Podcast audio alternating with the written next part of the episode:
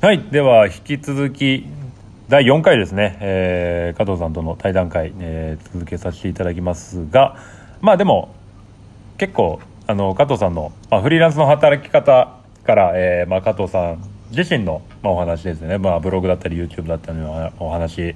まあ、いろいろ聞かせていただいたんですけれども、まあ、最後に、はい、最後になんですけれども、まあ、今後の、えーと、展望だったりとか、はい、えー、まあ、もしその伝えたいもしメッセージ等があればあのここでぜひ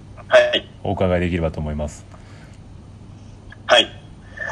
えー、今後の展望は、えっ、ー、とですね、まあ、自分で今、まあ、ブログを運営してて、まあ、自己集客っていう形で、まあ、運営させてもらってるんですけど、はい。まあ、フリーランス美容師が増えてきて、今、シェアサロンっていうのもどんどん全国に増えてきて、はい、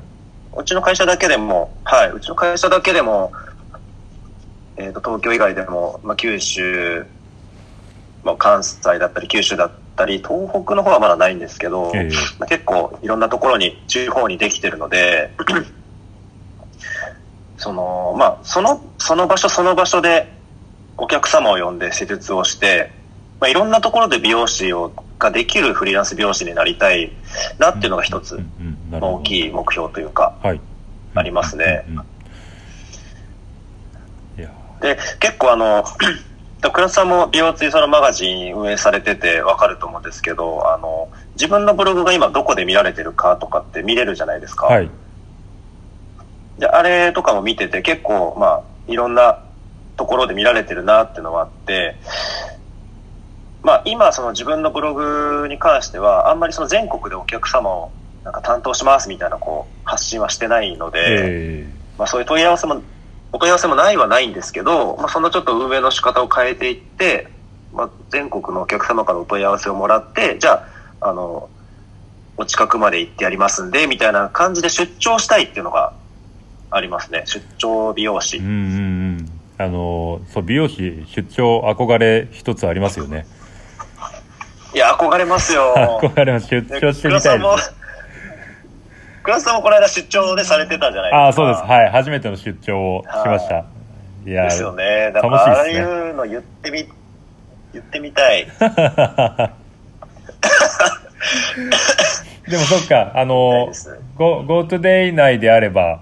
まあ、各、各拠点で、はい、まあ、働くことが、仕事をすることができる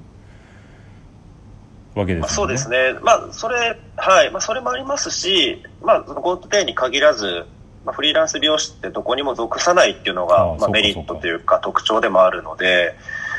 まあ、その働ける場所があれば、借りれる場所があればどこでも美容師はできるので。うんうんうん、いや、はい、新しい働き方ですよね。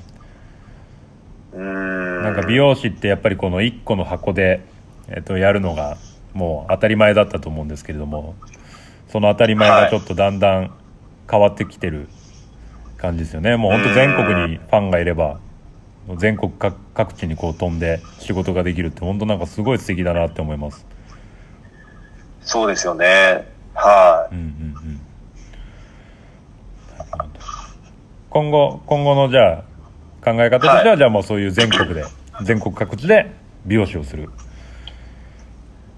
そうですね。それは一つの、まあ、夢というか、うんうん、出張、出張っていうことを言ってみたい。ちょっと今日あの、大阪に出張してきますとか言ってみたい。言いたいです。言いたいですね。ですよね。はい、言ってみたいです。はい。まあ、それができる環境になってきてるなっていうのは、まあ、すごい思います。うんうん。なるほど、なるほど。そうか。はい。えっ、ー、と、じゃあ最後にその、まあ同じようにそのフリー、まあ美容師さんに対してですかね、同じようにフリーランスで働く美容師さんに対してになるかもしれないんですけども、はい。なんかこう、もしメッセージだったりとか、伝えたいことがあれば。伝えたいこと。そうですね。えっ、と、まあ、フリーランス美容師は、まあフリーランス美容師の良さは、まあ、それは良さであって、まあ、正社員として働く美容師さんも良さは当然あって、で、どれがいいとか、どっちがいいとか、何が一番いいとかっていうのは分からないですけど、うん、まあなんかこう自分に一番合った働き方がその人の正解だと思うので、うん、あの、なんかこう、僕はすごくフフリーランスをご利用しして、なんかこう、みんななるべきだとかは、まあ当然思ってなくて。フリーランスになってみて、すごい正社員の時の方が良かったなと思うことも当然いっぱいあるんですよ。